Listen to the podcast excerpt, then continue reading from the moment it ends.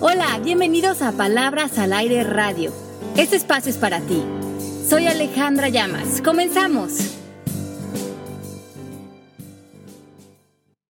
Hola, ¿cómo están? Bienvenidos una vez más a nuestro, programa Palabras al Aire. Aquí hoy estoy reportando desde la Ciudad de México. El programa de hoy lo grabamos eh, dos días antes, así es que no estamos en vivo, pero sí estamos presentes en el chat para contestar sus preguntas. Es lunes, dos días antes de transmitir con ustedes. Yo estoy en México haciendo unas cuestiones de trabajo, de coaching acá. Feliz de estar eh, acompañándome en estos días lluviosos con Pepe, que también está aquí muy cerca de mí, y Melanie, que está en los calores de Miami. ¿Cómo están? Melanie, ¿tú cómo estás? Primero vas tú, primero las damas. Yo súper bien aquí en Miami, está, extrañando a mi Ale y extrañándote a ti, Pepe, y contenta de una semanita más. Me encantan los programas en vivo, pero bueno, hoy lo grabamos para no faltar el miércoles. ¿Y cómo estás tú? Yo estoy muy bien y muy contento de estar con ustedes en esta lluviosona tarde. Ale, si hubieran traído un poco de sol de Miami, caray. Ya estamos los, la gente que vivimos en el DF sobrehidratados. Sí, ¿verdad? no ha parado de llover, qué cosas, sí. Pero contento de estar con ustedes y listos para aprender un poco más de coaching. Así es. Hoy tenemos un tema muy interesante. Vamos a hablar de la adicción al drama.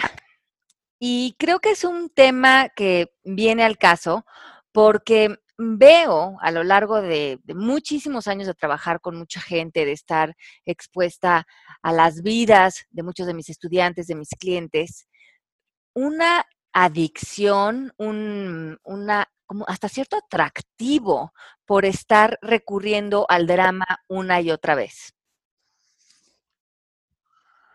Interesante, yo me siento culpable. A mí me, a mí me gusta, a, a mí me entretiene el dramita. ¿Y a ti, Pepe? Uf, me gusta muchísimo. ¿Se acuerdan que les platiqué en el, en el programa pasado que de repente somos como carroñeros del drama, que queremos ahí estar enganchados como junkies?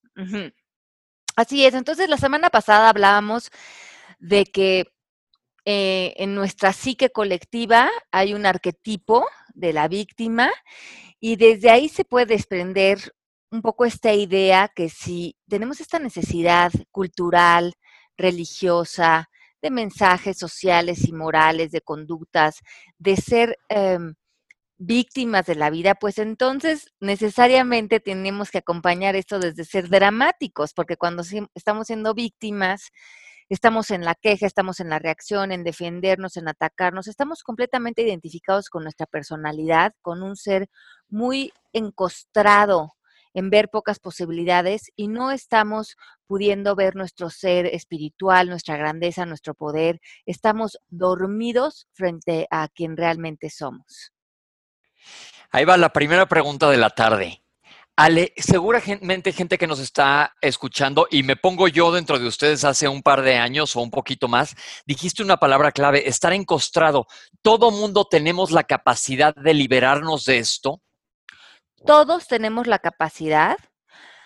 Lo que sucede es que a veces estamos tan poseídos por nuestros dramas que no tenemos ni una ventana del uso de conciencia, de darnos cuenta que estar poseídos de nuestro diálogo, en nuestros pensamientos, en nuestra reacción, en nuestro cuerpo emocional, eh, hace que no podamos ver que no somos ese drama, que tenemos otras posibilidades, que hay otras maneras en que pudiéramos abordar quién estamos siendo en ese momento o la situación que sentimos que nos está poniendo así. Y estamos ciegos, estamos dormidos, estamos fuera de cualquier nivel de conciencia de eh, ver inclusive el daño que vivir en ese drama nos causa físicamente, espiritualmente, y que además ese drama nos pone en acción y hace que destruyamos nuestra vida, nuestras relaciones y lo que es importante para nosotros. Fíjate que hoy en la oficina que dijimos que íbamos a grabar este programa hoy, yo estaba hablando con mis amigas este, del tema adicción al drama y ella, una de ellas dijo, yo quisiera saber cuándo reconocer que es drama, porque a veces por miedo a parecer adictas al drama nos negamos a sentir o expresar lo que sentimos. Creo que los dos extremos son malos, pero ahora la gente le dice drama a cualquier cosa. Perfecto. Entonces, ¿cómo saber si somos adictos al drama? Entonces, levanten la mano los que nos estén escuchando. Yo también he pecado completamente culpable. Creo que esto es una cuestión bastante común en nosotros. Entonces, si ponemos, si levantamos la mano en algunas de las siguientes, puede ser que tengamos trabajo que hacer. Tus relaciones eh, cercanas, amigos, familia, pareja, tienen que ver con personas que te quieren cambiar, que no te aceptan como eres, y tú también te pones en posiciones donde quieres cambiar al otro. Quiero cambiar. Eso. Entonces, estamos como en paz con nuestras relaciones eh, que están inmediatamente alrededor de nosotros, probablemente estamos usando esas relaciones como una justificación y un pretexto, tanto como para quejarnos de que el otro nos critica o no nos acepta o no nos quiere, o con una posición de cómo debería de ser el otro, cómo debería de cambiar, qué debería de mejorar, y esa queja continua es un enganche del drama. Yo creo que esto es muy común y muchas veces no vemos la paja en nuestro propio ojo, no sé cómo va ese dicho, pero eso de querer cambiar a la gente continuamente, eh, una de las cosas que nos has dicho mucho en coaching es tratar de no estar juzgando al de enfrente, sino dejar que nuestro nuestro juicio esté dando vueltas en la cabeza, pero no prestarle mayor atención, porque siempre que alguien te está exponiendo una situación, tú dices para ti mismo, y los invito a reflexionar, no, pues debería haber hecho esto, debería haber hecho esto, debería haber hecho esto. Eso es un drama de cierto modo, ¿no, Ale? Sí, porque la antítesis de drama es, es la paz, es el amor. Estamos en drama cuando estamos peleando, estamos resistiendo, estamos atacando, estamos enganchados en el ego, en el odio, en, en la culpa, en, en no estamos de acuerdo con alguien, con algo, con un pasado, con un futuro, con una situación. Nos estamos peleando y no nos damos cuenta que el único que nos está, eh, que, tiene ganancias en este caso es el ego y que el ego se está apoderando de nosotros, creando esta ilusión óptica de que allá afuera está el problema y no nos damos cuenta que el problema está dentro de nosotros. El punto número dos sería disfrutas en arreglar otras personas, como que encuentras gran satisfacción en, que las personas se vuelvan tus proyectos. Entonces, eh, personas en el trabajo, en la oficina, crees que son tu proyecto a mejorar. Y en esa eh, disque justificación que estamos haciendo que porque somos buenas personas o tal, lo único que estamos haciendo es em, utilizar a las personas que están pasando por una crisis o por una desventaja emocional y tomarlos como proyectos de nosotros e involucrarnos demasiado en su proceso de vida y luego estarnos quejando de dónde está esa persona en ese momento. yo ahí me considero culpable. Sí, tú también me la El club de los culpables. Oye, pero a ver, aquí es un arma de dos filos. Y si sientes como que podrías ofrecerle coaching a alguien que está pasando por algo así, Ale. Bueno, el coaching sería algo diferente y la ayuda sería como el ejemplo que pusiste hace unos meses en el programa, sería como la pizza, ¿no?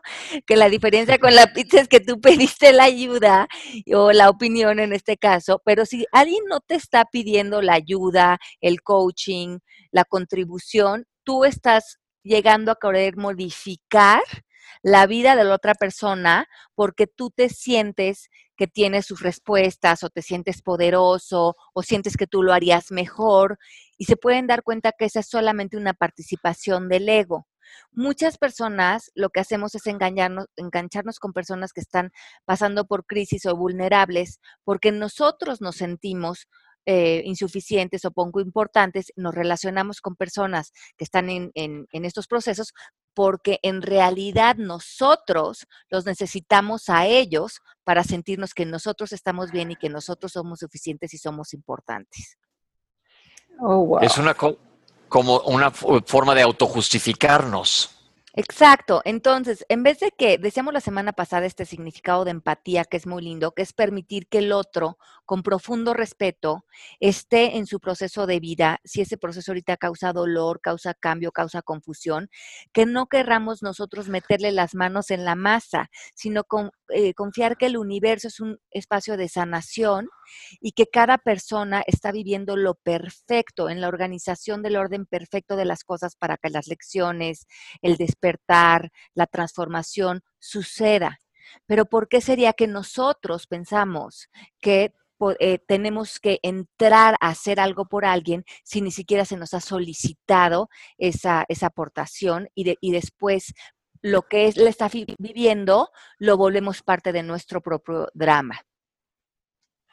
Híjole, yo tengo un caso interesante que me gustaría aquí compartir a todos los que nos están oyendo. Como ven, yo me, yo me agarro de, de cómo decir, ya me subí al tren y aprovecho aquí mis consultas, pero espero que ustedes se puedan identificar conmigo y que tengan situaciones eh, em, semejantes y que Ale nos ayude a despejar las dudas.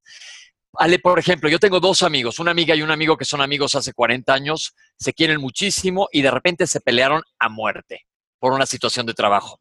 Y pues todos los demás amigos preferimos, obviamente, que yo creo que hicimos bien, tratar de mantenernos al margen. Ella no ha hablado del tema, está como muy en su lugar, no ha dicho nada, pero mi otro amigo está enojadísimo, despotrica todo el tiempo. Cada vez que ve una ventana de oportunidad, hablar horrible de ella. ¿Cuál es la sugerencia? Porque evidentemente le está enganchado ese drama porque la conversación le encanta. Y yo veo que le hace mal porque de veras la pasa mal, le está sufriendo. ¿Qué papel o qué hacemos los amigos que estamos ahí? Aquí tratando de aplicar lo que yo digo de la pizza. Si no me pide mi opinión, pues me callo la boca, pero qué tan bueno o qué tan malo o cómo ayudar o sugerirle a una persona que se dé cuenta en el drama en el que está enredado y no quiere ver para afuera. Lo único que tú puedes realmente hacer es preguntarle cómo te sientes con, esto que estás diciendo, con lo que estás percibiendo, con lo que estoy escuchando. Y si la persona te dice que está bien, que eso es donde esa persona quiere estar, respetarlo. Ahora, lo que tú también puedes hacer es tú poner límites. A lo mejor tú no quieres recibir todo ese discurso, toda esa carga, porque además sabes que esta persona que esté repitiendo esta historia y esta drama está realmente intoxicándolo. Y a mí me pasó en una ocasión con una amiga que eh, era muy dramática. Y lo que pasa cuando estamos adictos al drama es que provocamos escenarios o pleitos o mm, em, discordias, conflicto, no nos damos cuenta que nosotros también somos responsables de estar metidos en esta escenografía. Luego nos sentimos víctima porque no sabemos cómo estamos participando en ellos, siempre tenemos como el malo de nuestra historia. Y nos nutrimos de este drama y es importante decir que cuando somos adictos al drama, biológicamente el cerebro arroja sustancias químicas en el cuerpo, del cual el cuerpo se vuelve adictas. Entonces, está repitiendo estas historias y, recreando estos conflictos en nuestra vida, nutren químicos en nuestro cuerpo que el cuerpo comienza a necesitar. Entonces, qué importante es parar a la gente que queremos, de que si quieren busquen a otras personas con las que sigan repitiendo las historias, porque los químicos los puedes recibir al vivir el drama, pero también al estar constantemente repitiéndolos. Tiene el mismo efecto en nutrir la, la adicción biológica en el cuerpo. Como si fuera una droga, una heroína, una cosa así. Sí, pero qué impresión, Pepe, que tiene el mismo poder biológico el vivirlo que el contarlo. Y eso resulta igual para el chisme, porque el chisme también tiene, tiene alguna adicción, ¿verdad? Bueno, sí, porque si el chisme termina siendo como una conversación destructiva, obviamente. Si es un chisme inocentón, eh, bastante superficial, de risa, de algo de ropa o de una cosa que no estamos haciendo nada destructivo, es más un cotorreo. Pero si en el chisme es destajar, eh, destruir, eh, distraerte de, tu conciencia, de, lo importante en tu vida, eh, necesariamente estamos usando esa conversación para también olvidarnos de nuestro poder y de lo que sería importante para nosotros en nuestra vida. Ahora, Ale, ¿hay algún, ah, porque yo creo que nos pasa, ¿hay algún antídoto o que podamos pensar cuando estemos yendo, nos demos cuenta, nos concienticemos que estamos entrando al juego, al rollo del drama? Sí, bueno, en este caso, por ejemplo, con esta amiga que me vino a buscar, yo venía ya a un viaje de trabajo y me dijo, no, Ale, de verdad aquí escúchame, porque esto que me pasó ayer sí estuvo muy, muy, nunca me había pasado algo tan fuerte, tan grave en esta relación, de verdad, escúchame, no sé qué hacer le dije, mira, te quiero muchísimo, pero este discurso de que lo grave que está ahora tu vida, me lo has dicho en otras ocasiones. Y yo no dudo que realmente em, hayas pasado por una situación muy desagradable anoche, pero que tú ahorita me la vuelvas a contar y te pongas a llorar, es lo mismo que haberlo vivido y eso te está enfermando. En ese caso yo le recomendé que leyera el capítulo 5 del libro del Cactol de la Nueva Tierra que habla del cuerpo del dolor. Y es justamente esta adicción al drama y esta, él le llama el cuerpo del dolor, en inglés le llaman the pain body, lo explica muy bien cómo el ego está completamente identificado con, con, el drama, con mantener las historias que nos consumen vivas y cómo eh, estar presentes a que esto no sucede.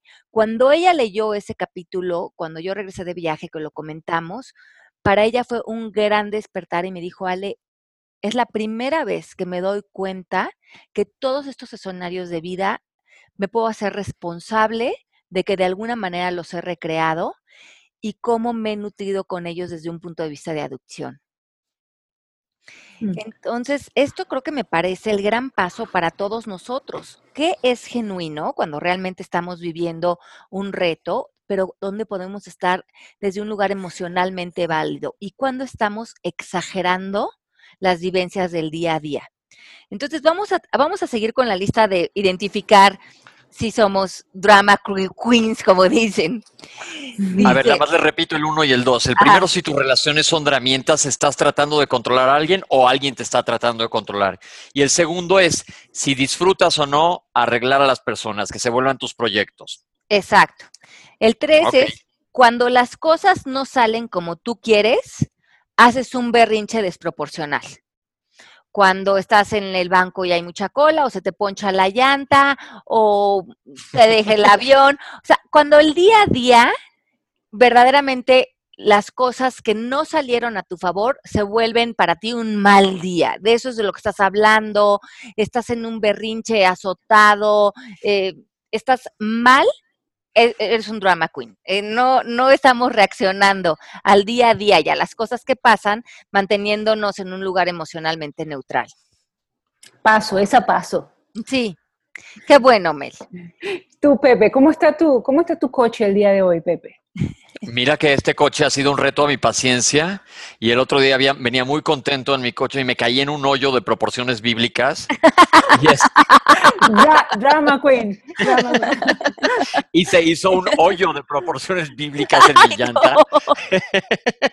y entonces, este, la verdad, pues ya dije, no, ahora de verdad me ha servido el coaching porque dije, bueno, pues ya ni modo, ya eh, flojito y cooperando ahí en la lluvia.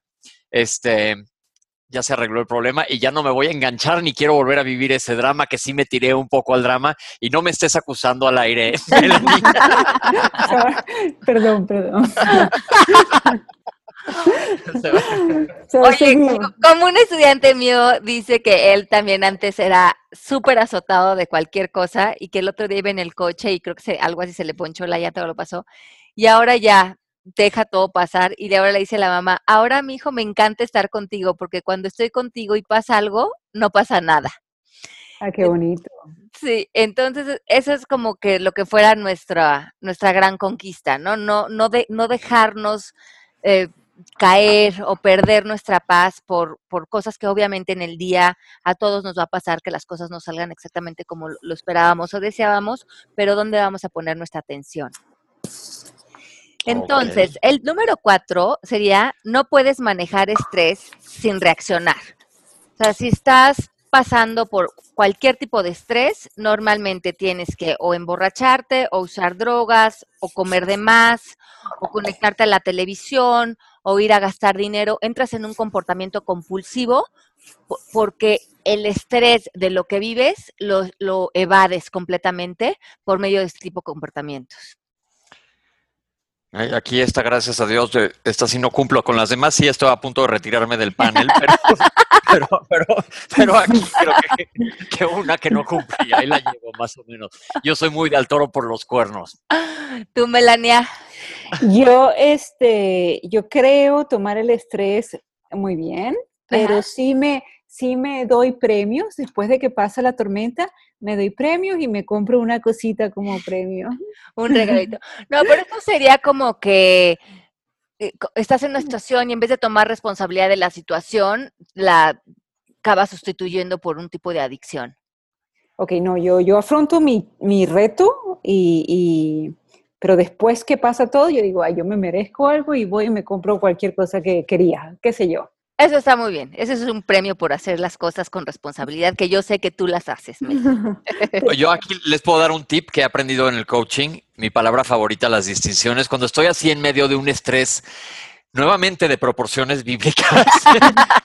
no, de repente me pasa en el hospital, ¿eh? o en, unas, en las urgencias, una cosa así que dices, híjole, a ver, tienes que mantener la calma tú, porque si pierdes la calma tú, pues se hunde el barco, más cuando eres el capitán, ¿no? Claro. Entonces, en la situación que sea, eh, la situación de estrés, de verdad les recomiendo lo que Ale nos ha dicho, respirar, respiren varias veces hondo y lento, y eso te hace echarte un paso para atrás y ver las distinciones, es decir, ver qué capacidades tienes para resolver esa situación de estrés. Y muchas veces, la verdad, te das cuenta que pues, el estrés es una cosa momentánea y sin tanto drama lo puedes resolver. Así es. Y ver qué es realmente lo que te está estresando, porque el estrés lo que significa es poner resistencia, o sea, por no querer aceptar, no querer recibir una situación tal y como está si podemos explorar qué es lo que no estoy pudiendo aceptar, recibir de esta situación, dónde están mis resistencias y las podemos disolver, automáticamente se va a disolver ese estrés. Y a veces necesitamos ese espacio, como bien dice Pepe, de respirar para poder hacer esa indagación. Claro que sí. ahora tengo una pregunta capciosa, como verán, vengo un poco filoso. Eh, Ale, el estrés a algunos nos gusta, pero eh, ¿se podría confundir el estrés con drama? en, hay una gran diferencia en el estrés, como le llama Eckhart también en este libro, es estar en un lugar pensando que deberías de estar en otro. Yo creo que ese es el mayor estrés emocional. Cuando, cuando estás haciendo una cosa y piensas que o no la estás haciendo bien, o la deberías de haber hecho diferente, o deberías de estar completamente en otro lugar. No estás pudiendo responsabilizarte por lo que estás viviendo. Y el otro tipo de estrés eh, que puede haber es más cuando tenemos muchas ocupaciones y sentimos más como esta responsabilidad de sacar adelante estas obligaciones, pero no, no lo estamos haciendo desde un desgaste emocional, ni siquiera nos estamos peleando con lo que estamos haciendo, sino tenemos un gran interés en lo que se está logrando ni tampoco si eres un medio junkie de adrenalina. También. bueno, pero de hecho tú nos dirás más, Pepe, pero yo he escuchado que médicamente tener un poco de estrés, no emocional, sino estrés como de sentirte productivo, de sentirte contribuyendo, eh, despierta mm, salud al cuerpo. Bueno, el estrés dentro, como hemos comentado aquí, es una respuesta normal del organismo que tiene que ser momentánea y pasajera. Malo cuando el estrés es sostenido y te está causando efectos en el organismo, porque nosotros tenemos una respuesta al estrés normal. A mí me gusta la adrenalina, entonces siempre has de cuenta, no sé, si tengo ganas de meterme a una jaula eh, y afuera está lleno de tiburones blancos, pues vas a tener un estrés, pero se me hace padrísimo, ¿no? A menos que no le atine a la jaula. entonces, una tragedia. Entonces, este, sí, entonces se entrar el otro estrés de que sí quisieras estar en otro lugar. Y ahí, sí se vale, ahí sí se vale. Pero entonces, lo que dice Ale es muy real. El estrés, vamos a vivir con estrés todos los días, pero de veras, si nos echamos un tantito para atrás, lo vas a poder manejar de otro modo. Exacto. Pero ¿qué hay de eso, Pepe, de que médicamente un poquito de estrés positivo sí como que te, te, te pone más, más saludable, como más radiante? Pues te empuja. Muchas veces si tú, si tú este mismo estrés lo utilizas como gasolina para hacer algo bueno, haz de cuenta, te voy a poner el ejemplo de alguien eh, que tiene, un arquitecto, que tiene que, alguien que está estudiando arquitectura, que tiene que entregar unos planos dentro de un mes y no hace nada durante 25 días y el día 25 se le viene el estrés encima y a lo mejor entrega un trabajo sensacional. A esa persona le funciona el estrés de esos cinco días para ser productivo, pero ahí sí depende de cada quien y la respuesta que tenga eh, a su, no sé qué palabra utilizar, como a su manera de acomodarte, de acoplarte a manejar el estrés, que a cada quien tenemos diferentes maneras. Otros que somos probablemente más obsesivos, hacemos cinco minutos del plano cada semana, otro lo hace todo de jalón y luego se avienta los 20 días de descanso, pero eso pues ya depende de cada quien. Pero un poco de estrés manejado adecuadamente sí te hace alguien más productivo definitivamente. Ok, entonces volvemos a que en cuando estamos conectados al drama, el no poder manejar el estrés es que no estamos pudiendo, como decía Melanie, agarrar el toro por los cuernos, lo estamos evadiendo, estamos en un lugar emocional muy limitado y estamos eh, recurriendo al alcohol, a las drogas, a las compras. Este ya es un estrés que está siendo destructivo en nuestra vida. Ok. Un estrés que se relaciona más con el miedo o la inseguridad, en vez de ser un estrés positivo. Ajá, y yo creo que también con nuestras incapacidades, ¿no? Sentirnos poco capaces para lo que la situación requiere. Ok. Entonces, el, punto número cinco es la, la persona que, si tú ves tu semana, ¿cuánto tiempo de tu semana se lo dedicas a hablar de tus dramas o de tus problemas? O sea, usas las conversaciones con tus amigos, del café, de reunirte, ¿de qué hablas en esas conversaciones? Si tus conversaciones normalmente son acerca de quejarte, del problema que tienes en ese momento, de que se juntan las amigas como para estar echando eh, todas la eh, mm, las críticas al marido, a la situación, al país, probablemente tienes una adicción fuerte al drama y las, las relaciones que tienes alrededor de ti son para nutrirlo. Paso. Solo, solo cuando me preguntan, yo hablo, creo, creo. Sí, yo creo. Ajá. Sí, Pepe. No, yo a veces sí, justo tuve un coaching con Ale la semana pasada de una situación familiar en lo que ya lo único que hablamos era pura, pura, pura, puro drama, perdón. este, y, y la verdad lo que hice fue decir, ¿saben que hay que cambiar el giro de la conversación? Porque ya nada más estamos enlodados, revolcándonos como puercos en lodo, en el puro drama. y, y sabes que Ale sí ha habido diferencia, ¿eh? Qué bueno, porque la, la, mm, ahorita vamos a hablar de los pasos para ir soltando el drama, pero a veces lo hacemos tan inconsciente y como tú dices, ya es tan mecánico cuando nos reunimos, empezar a hablar, decimos en coaching que hay dos tipos de conversaciones, eh, conversaciones que nos destruyen y conversaciones que nos construyen. Y a lo mejor nos podemos dar cuenta con nuestro grupo de amigos o nuestra familia cuando nos sentamos cuál es la mecánica. Terminar en conversaciones que nos destruyen, donde acabamos cansados, mermados, eh, sintiéndonos víctimas, sintiéndonos sin poder, o si estamos moviendo nuestras conversaciones a construcción, a inspiración, a proyectos, a posibilidades y a bienestar. Yo les sugiero convertir esas conversaciones en risas. Esas son las que más me gustan de todas. eso yo lo aprendí, eso yo lo aprendí en el coaching, a burlarse un poquito de, todos nosotros es, muy divertido, la verdad. Antes yo lo tomaba como más drama y después del coaching aprendí a, soltarle sus problemas a mis hermanos y a mi familia y a todos los demás. Sí, exacto. Y, y sabes que a reírse de uno mismo, porque eso como descansa. Eso es muy divertido. Y ahí, nuevamente, médicamente, cuando tú te ríes, liberas estas sustancias que se llaman endorfinas, que son similares más o menos en estructura al opio, te hacen sentir muy bien, son endógenas, tu cuerpo las genera y te hace sentir muy, muy bien. La risa es muy reparadora. Ay, sí, qué rico. Y, te hace que veas la vida completamente con otra perspectiva. Le quita toda la importancia a lo que, a, a, tus dramas, a tus problemas, a tus situaciones que en ese momento crees que tienes. Y cuando te estás riendo y se disuelven, dices, hombre, pero para nada, esto es más bien una situación, hay que tomar el toro por los cuernos y movernos del lugar. Claro. Bueno, hay otra, mm, el número seis, que sería esas personas que compiten para ver quién tiene el peor drama y puede ser hasta médico o de familia, que se juntan y constantemente dicen, sí, pero es que tú no sabes lo que a mí me pasó. Y, y, la competencia es como, sí, pero si tú supieras por lo que está pasando, mi mamá. Entonces, se hacen estas conversaciones de verdaderamente ir escalando lo que están poniendo en la mesa para ver quién trae eh, la, la, el, el peor drama de que platicar. Ay, no, qué flojera, no. Sí. No, no, no. De ese yo tampoco. Yo también. paso, paso, paso, Luego, reconoce si eres una víctima o si eres adicto al drama, si en tu historia de vida hay el malo, o los que están mal, o los que deberían de cambiar. Yo aquí sí peco a veces eso, estoy tratando de cambiarlo, pero a veces sí a todo mundo le pongo el bueno, el malo, el feo. Ok, entonces cuando caemos que tú eres el bueno, yo estoy bien, tú estás mal, tú debes de cambiar, ellos deberían de ser diferentes, el poder se los estamos dando a ellos y probablemente nosotros nos sintamos que podemos entrar en conversaciones de drama porque nos sentimos eh, como un poco atados por lo que ellos hagan o no hagan. Ok. Claro, y una de las distinciones que yo aprendí también en el coaching, las primeritas, fue la palabra debería. Cada vez que yo oigo la palabra debería, ya salta coaching porque inmediatamente tienes que, voltearla, ¿no? Y, cuestionar el pensamiento y yo creo que es más bien yo debería y ahí mismo aceptas y dejas, dejas pasar, ¿no?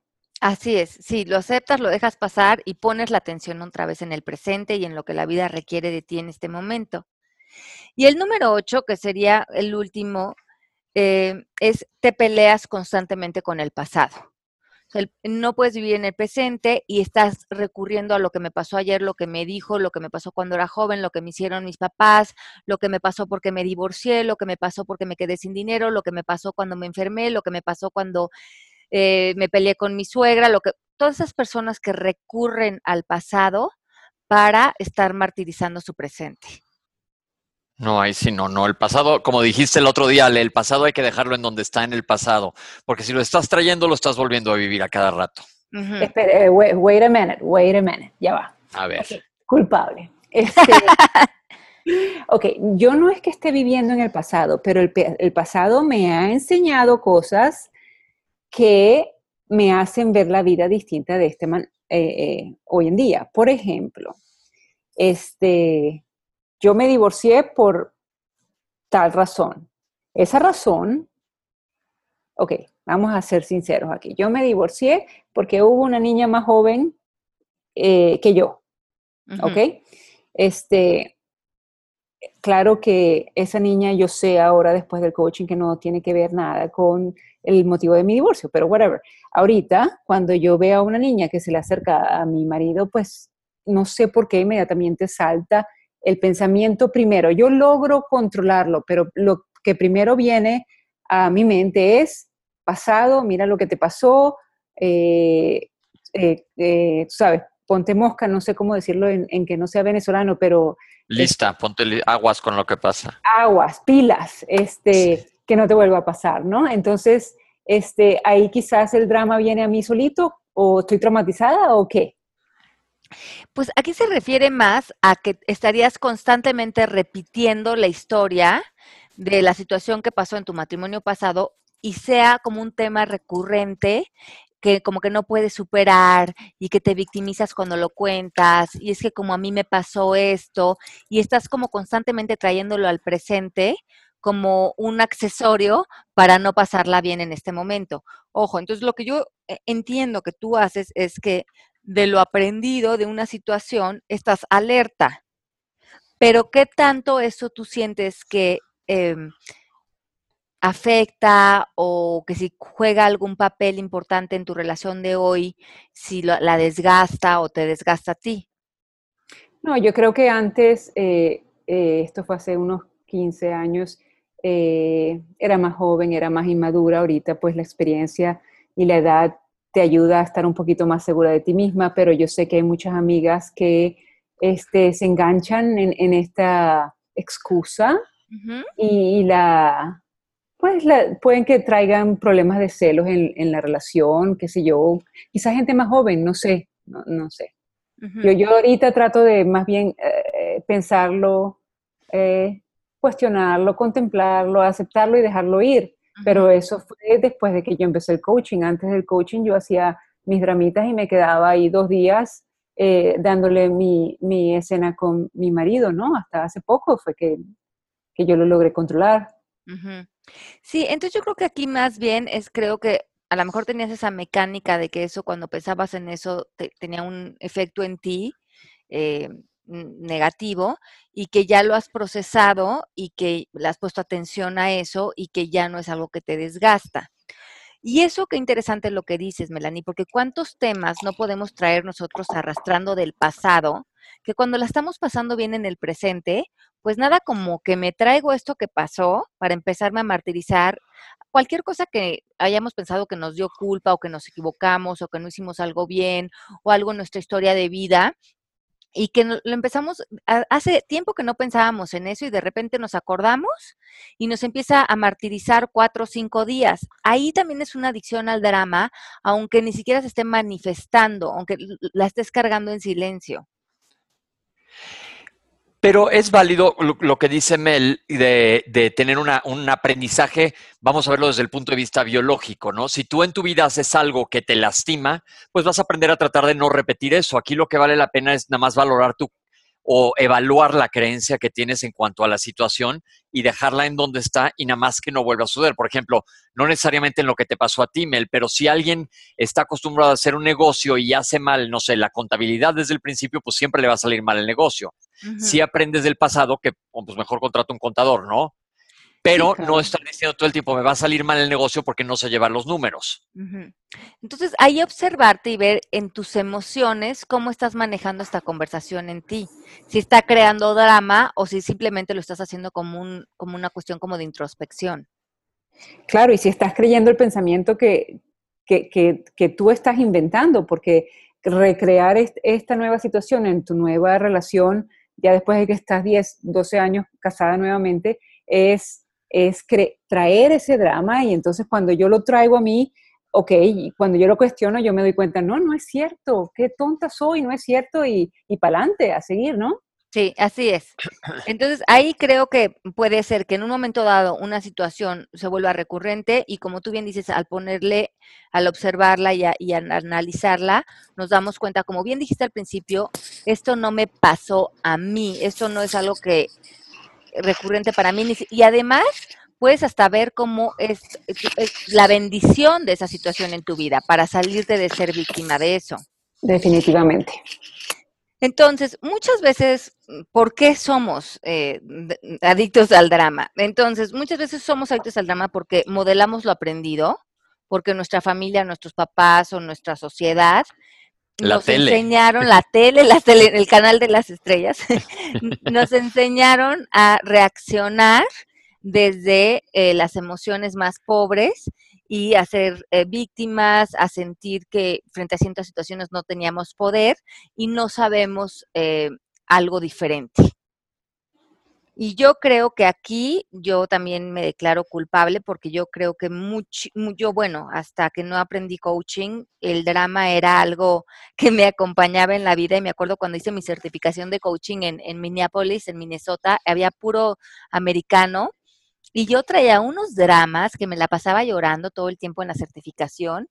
Y me acuerdo que una de las chicas que se estaba certificando me dijo, Ayale, ustedes los latinos son tan dramáticos y yo me quedé pensando realmente insultada porque yo me estaba creyendo que mi historia y mi drama y mis llantos pues eran justificados y yo dije, esta mujer no está entendiendo lo que yo estoy sufriendo y por lo que estoy pasando. Y años después me quedé pensando y, y, yo nunca lo había visto desde ese punto de vista, porque como había crecido en México y para mí era tan natural la reacción que yo estaba teniendo, hasta que no me extraje, me metí en un mundo anglo donde las emociones se manejan y las reaccionan desde otro lugar tan diferente, eh, no pude como detectar que había una desproporción en la manera en la que yo estaba manejando lo que estaba viviendo y que no estaba haciendo nada productivo para mí ni constructivo. Sí, yo creo que mucho también es aprendizaje eh, y de dónde venimos, porque que captamos todo del medio ambiente, pero vengas de donde vengas, todo mundo tenemos un pedazo de drama que es el que ahora sí que cada quien que maneje su drama personal, ¿no? Exacto, y reconocer en ti cuando te está consumiendo y cuando ya hay que tomar otra posición frente a lo que vivimos. Luego, otras razones, muchos a lo mejor de chiquitos, de niños o creciendo, se daban cuenta que cuando estaban en situaciones de drama, recibían la atención de la gente a su alrededor y que cuando no estaban en mayor drama, pues se sentían ignorados. Claro. Entonces, eso hace que muchas conductas de exagerar las cosas se vuelvan eh, como hasta recurrentes en nosotros para que la gente nos voltee a ver. Ese es un patrón psicológico súper armado que yo digo que empieza con los niños foca, esos niños que hacen un drama, entonces la mamá les avienta un juguete, como si les aventaras un pescado, y se calmen, están llamando la atención. Y es, yo creo que es un, error terrible porque pues, es el modo de llamar la atención. Así es, entonces también pensar eso, cuando estoy haciendo este drama, ¿qué es lo que en el fondo realmente estoy pidiendo? Y, ver si estoy esperando que todos me volteen a ver y, pongan su atención y su interés en mí. Es cuando me siento importante. Y otra cuestión que también a veces nos mantiene muy adictos a estas exageraciones de, respuestas reactivas es que cuando estamos en paz sentimos un vacío. No sabemos cómo manejar la paz. Ay, qué difícil eso, ¿no? Y eso que, que sí es verdad, ¿no? Como que, como que la paz se vive en silencio y se vive en armonía y se vive en contemplación y se vive a veces sin opiniones, se, se vive dejando ser, cediendo el paso. ¿Y cuántos de nosotros tenemos que aprender a hacer eso? Y cuando no estamos opinando, peleando, reaccionando, atacando o con una historia, sentimos como que así que dejamos de existir porque no vemos la fuerza y el poder de presencia que hay en la paz. Culpable. Hay, veces que a mí, hay veces que a mí las peleas se me hacen muy divertidas. Este, tener, eh, bueno, esto era más antes del coaching, ¿no? ahorita he mejorado, pero, pero todavía hay algunas eh, peleas que yo escojo que me parecen divertidísimas pelearlas. Y me parece como un reto pelearlas. Y no sé si es que lo estoy viendo no desde el lado del drama, sino déjame ver quién va a ganar aquí, déjame ver cómo por dónde sale él para aprender a ver si yo le gano por aquel lado, que ya más como abogado, diría yo, como, como un debate. este, y hay veces que también eh, yo pensaba antes del coaching, que, y lo dije una vez en los primeros programas de radio, que la paz se me hacía aburrida. Y después me di cuenta, oh, wow, qué idiotez estaba yo diciendo. Sí, porque cuando uno aprende a vivir en paz, te das cuenta lo divertida que es la paz. Sí. ¿no? Los espacios de, humor, de, bienestar, de creatividad, de intuición, de ocurrencias, que trae la paz. Es que en ese momento la paz eh, se me, se me reflejaba como espiritualidad y quizás yo vengo de un colegio de monjas, entonces todo es como hacer el bien, tú sabes, este, la paz yo no la, no la reflejaba en la alegría, en la felicidad, en el disfrutar el día a día, minuto a minuto, lo que venga, como lo vemos hoy en día. Ah, mira qué bonito. Pire la paz puede ser también nada más estar a gusto, porque ahora, bueno, yo no sé si sea la edad o lo que uno va aprendiendo, pero en mi caso particular, como que yo siento que cada quien tenemos ciertas horas de vuelo. Yo, Melanie, antes andaba de fiesta todo el día lleno de mil actividades y todavía bastante pero ahora disfruto mucho mis espacios, lo que yo le llamo de paz, de tranquilidad, pero eso se permean al resto de, los, de las actividades, que eso se me hace que está muy padre, porque aunque esté en medio de, no necesariamente de un drama, pero de una montaña rusa, tampoco, pero de una fiesta, puedo estar en paz. Claro. Claro. Y eso siento que aparte muchas veces se nota, porque como que lo transmites y me la paso bastante a gusto. Qué, rico, ¿no? se puede estar muerto de la risa y estar en paz. No, no, se puede estar triste y estar en paz. Eso era lo que yo no entendía y eso fue súper importante. Se puede estar en paz y estar, estar, estar viviendo, estar a veces, a veces con dolor o a veces eh, profundamente felices, a veces divirtiéndonos mucho, pero cuajados como sostenidos por una paz importante. Ay, eso yo creo que es clave. Es clave nos damos cuenta que lo emocional, lo que los drama, el drama, esta adicción al drama, todo lo que tiene que ver con, con las emociones negativas, es lo que más energía consume al ser humano. Cuando estamos en un drama, cuando estamos en un en una tóxicos de cualquier tema emocional, estamos desgastando las posibilidades de estar en procesos de salud, de de bienestar. Por eso es que cuando alguien se, se mete en un gran drama de un divorcio, yo que sé, de un pleito, de un conflicto, se pone tan delgado, porque verdaderamente te consume lo emocional. Toda tu energía está dirigida a eso, tus pensamientos, lo que dices, lo que hablas, tus acciones, tu comportamiento. Te está consumiendo tu historia. Y cuando dejamos eh, la historia, cuando dejamos el drama, cuando dejamos eh, de estar consumidos por esto, nos empezamos a dar cuenta que nos empieza a sobrar energía. Y a veces no nos queremos hacer responsables de esa energía. A veces es más fácil mandarle energía a un drama donde no tengo que ser responsable de nada, a lo mejor tener energía de sobra en el día y decir, me voy a ser responsable de mi vida, me voy a ser responsable de mis sueños, voy a hacerme preguntas como, quién soy, cómo quiero contribuir, ¿Cómo me puedo hacer responsable de esta relación? ¿Qué hay en mí que hice también parte de esta circunstancia, cómo puedo salir de estas circunstancias.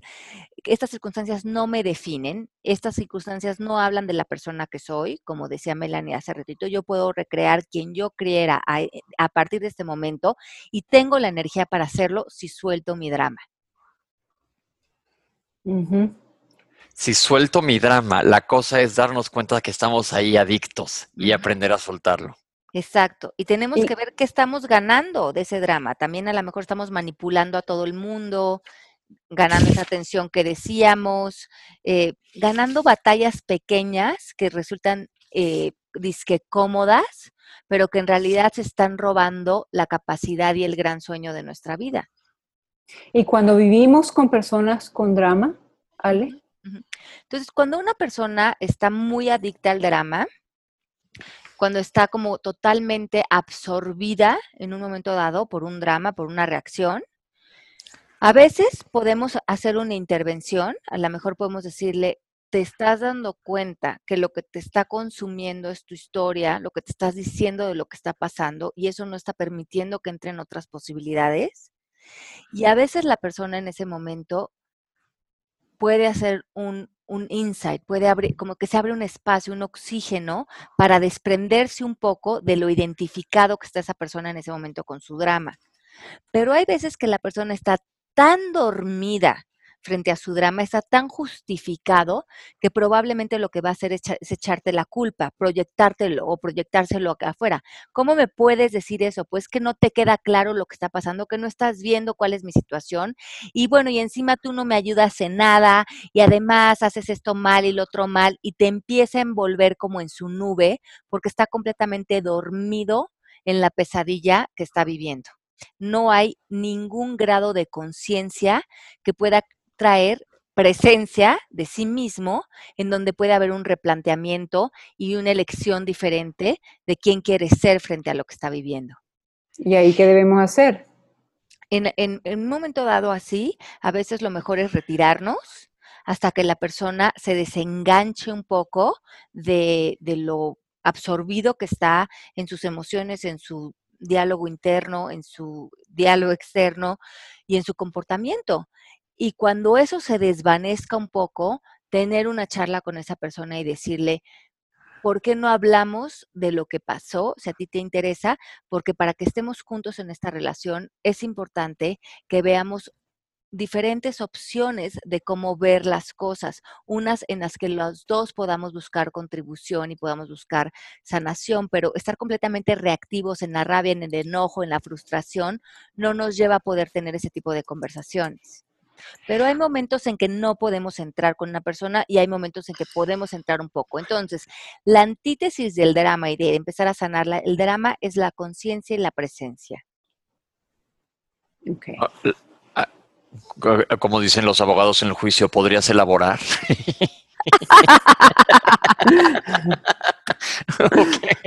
Estoy poniendo mucha atención. Me encantas, Pepe, bandera. Como ven, he visto muchos programas de drama en mi vida. Oye, Law and Order. Por ejemplo. ¿Podría la abogada elaborar? Sobre el tema. Sobre el tema. No queremos interpretarlo, queremos entenderlo. Exacto. Entonces, pues que yo me quedé enganchado un poco en lo que dijo Melanie. Y tú has dicho, muchas personas no están listas para el coaching, entonces lo mejor es alejarse. Pero no sé si les pase, y ahí voy a otro golazo para mí. Y si es de tu familia cercana, uy, Uy, bueno, en ese caso lo mejor es cuando no se puede hablar con la persona, pues simplemente no se puede, no, no podemos convencerlo de que sea diferente.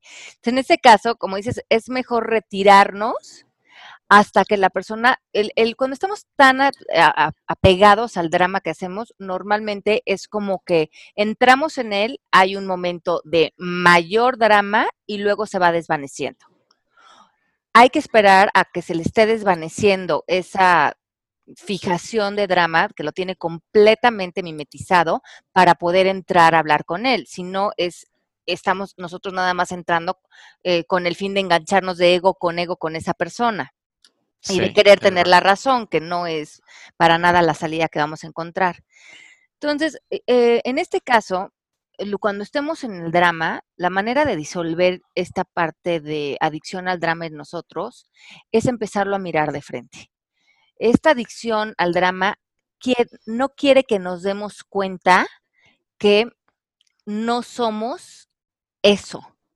O sea, cuando nosotros estamos tan adictos, peleando, enojando, reaccionando, atacando, criticando, juzgando, repitiendo nuestras historias de lo que nos gusta, de lo que no nos gusta, de lo que debería de cambiar, de lo que debe ser diferente, pensamos que somos eso y que no tenemos otra opción. Y crear conciencia significa ver una dimensión más amplia dentro de nosotros, poner un ojo observador y decir, esta es una manera de reaccionar de muchas más que existen frente a esta situación, pero esta me está consumiendo. Y entonces crear conciencia es darnos cuenta que podemos hacer una elección diferente, que no somos el drama. Ok, es una distinción. Exacto. Pero Pepe, cuando tú estás con tu familia y tu familia está en drama, tú siempre dices que tratas de, de no engancharte, ¿no? Bueno, no siempre, a veces me meto a los trancazos como Sansón, pero últimamente, no creas que ya me volví así un alguien súper zen, lo que hago es, de plano así, por ejemplo, les cuento que una vez en un drama, así a la hora de la comida, nada más me levanté y sin decir nada me fui. Ajá. Y, me alejé, me levanté y me fui y tomo. Qué grosería. Sí, pero la verdad no quería ya participar más en el pleito. También me la paso bien con mi familia, eh, esto lo pongo entre paréntesis porque ya me han de estar viendo como para empezar a escribir una novela del que vende cerillos, ¿te acuerdas? Pero este, eso he hecho, Mel. O respirar hondo, hondo, hondo. Y, sí he puesto límites también. Y el drama nosotros es somos contigo. al drama. ¿El drama es contigo o por ti? bueno, a veces es conmigo, a veces no es conmigo, a veces es con Hijo, con quien, un, dos, tres por mí, todos mis compañeros, con quien sea, no importa. El drama existe, es como un ambiente dramogénico.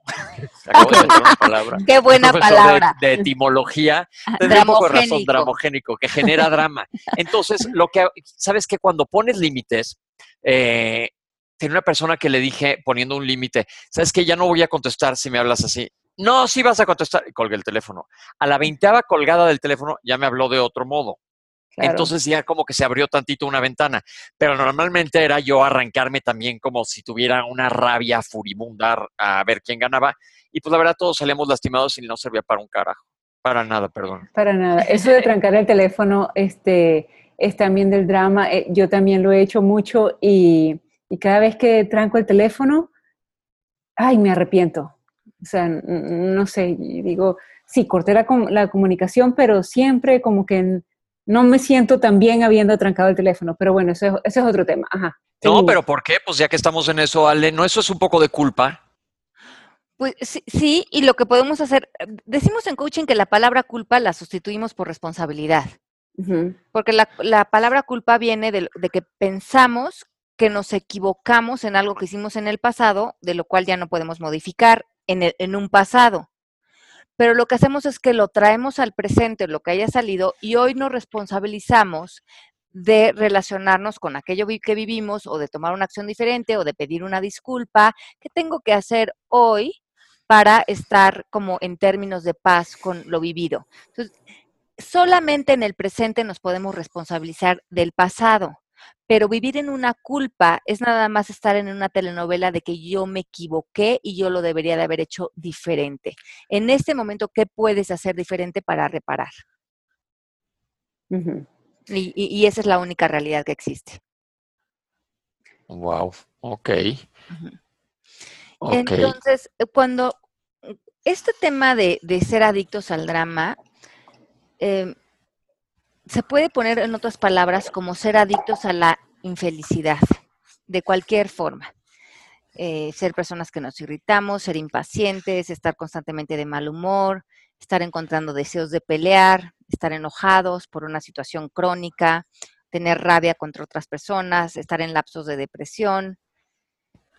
Entonces, ven ti, o en cada uno de nosotros veamos de esta lista cuál es la que generalmente se me puede colar, por qué en personas empieza, por qué tipo de situaciones son mis temas.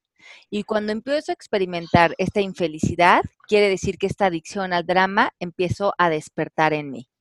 ¿Qué quiere decir? Que podemos estar bien en un momento dado, pero de repente esta adicción al drama se despierta, como cuando te urge fumarte un cigarro, empiezas a sentir esta necesidad, ya sea de pelearte o de estar de mal humor o de estar impaciente o de estar irritado y no la puedes contener. Entonces, lo que esté pasando allá afuera, te cuelgas de eso y te justificas para entrar en este patrón de infelicidad que puede durar desde una hora hasta cinco días, hasta que te suelte la adicción, hasta que te suelte lo que te tiene poseído, se nutre esa adicción en ti y otra vez descanses, como si te diera un catarro fuertísimo pero nosotros tenemos control de ir disolviendo esa adicción que nos posee eh, por medio de observarla, por medio de crear conciencia, por medio de tener también paciencia y de decir, no, no le voy a entrar, no voy a reaccionar, no me voy a pelear, voy a ir a hacer una yoga, voy a ir a correr, voy a poner música, voy a hacer algo diferente. Biológicamente me voy a empezar a desenganchar de esta necesidad de infelicidad. Qué triste, qué triste es pensar que somos adictos a la infelicidad, ¿no? Ay, no, no me gusta eso. No. Pero yo creo que muchas veces es inconsciente la, adicción. Claro. Pero para eso estamos hablando de esto, para hacerlo consciente y, estar alerta de lo que nos causa infelicidad, ¿no? como el alcohólico, eh, perdónale. Sí, exacto, como el alcohólico. Que dice yo puedo dejar de beber el día que quiera, yo puedo dejar de dramear dramatizar el día que quiera. Sí, y es cierto, o, o, las emociones tienen el control sobre nuestras acciones, sobre nuestros pensamientos, sobre nuestras relaciones, sobre lo que pensamos, decimos, actuamos ahí es donde tenemos que meter conciencia porque esa no es nuestra realidad espiritual. Nuestra realidad espiritual es el amor, la felicidad, la paz, el bienestar, la diversión, la risa. Eso es lo real en nosotros. Esto otro es como un virus que tenemos contagiado todos y que nos tenemos que ayudar a despertarnos unos a otros de esta infelicidad que no es real. Claro que sí. Es como sentir que estamos poseídos por algo, pero que no existe. Pero se vuelve tan real cuando lo estamos viviendo. Esas ilusiones cobran tanta vida dentro de nosotros que yo creo que por eso el coaching es tan importante, porque te hace que te cuestiones, que te digas, hey, no, no, no, no, no, no vale la pena, ni te desgastes, no te destruyas. Salte de ahí y ve la vida, observa lo que sí es real, la belleza de vida que tienes enfrente. Wow, pues se nos acabó el tiempo, oigan, se nos fue rapidísimo, pero vamos a, dejar esa, esa, frase que acaba de decir, Ale, date cuenta de la belleza de vida que tienes enfrente, que te toca estar viviendo. Así es, y como también dice nuestra tía, la Byron Katie, la realidad siempre es más dulce de lo que decimos de ella. Entonces, ¿cuántas veces lo que estamos viendo es muchísimo más dulce, pero lo que nosotros opinamos de eso se vuelve, la echa a perder, ¿no? La descompone completamente. Es, la, es el amargo, sí. Me encantó el tema, me encantó el tema de hoy. ¿Verdad? A mí, también, porque yo creo que es muy esperanzador, nos inspira, nos hace sernos responsables y hace que verdaderamente eliminemos de nuestra vida lo que nos lleva a una infelicidad no necesaria. Sensacional. ¿De qué vamos a platicar para la próxima? ¿Por qué no nos mandan sugerencias? ¿De qué quieren hablar? Porque pues también está padre escucharlos a ustedes. Claro que sí, mándenos mensajes, escríbanos aquí en el Mixler. También nos pueden seguir en la página de Facebook de Palabras al Aire. Nos encanta estar en comunicación con ustedes. Les mando muchísimos besos. Yo soy Alejandra Llamas. Y por acá ya nos despedimos. Den su Twitter, sus páginas para que lo sigan, Pepe Mel. Mel. Melanie Shapiro en Facebook. Nos encanta cuando nos hacen comentarios, cuando, cuando les ayudamos a algo que están pasando en su vida, así que escríbanos. ¿Y, tú, Pepe? y yo soy arroba Pepe Bandera 1 y les mando un beso a todos. Pasen la super bomba y nos vemos la próxima semana. Claro que sí, un beso grande a todos. Esto fue Palabras al Aire Radio con Alejandra Llamas. Te esperamos en vivo la próxima semana.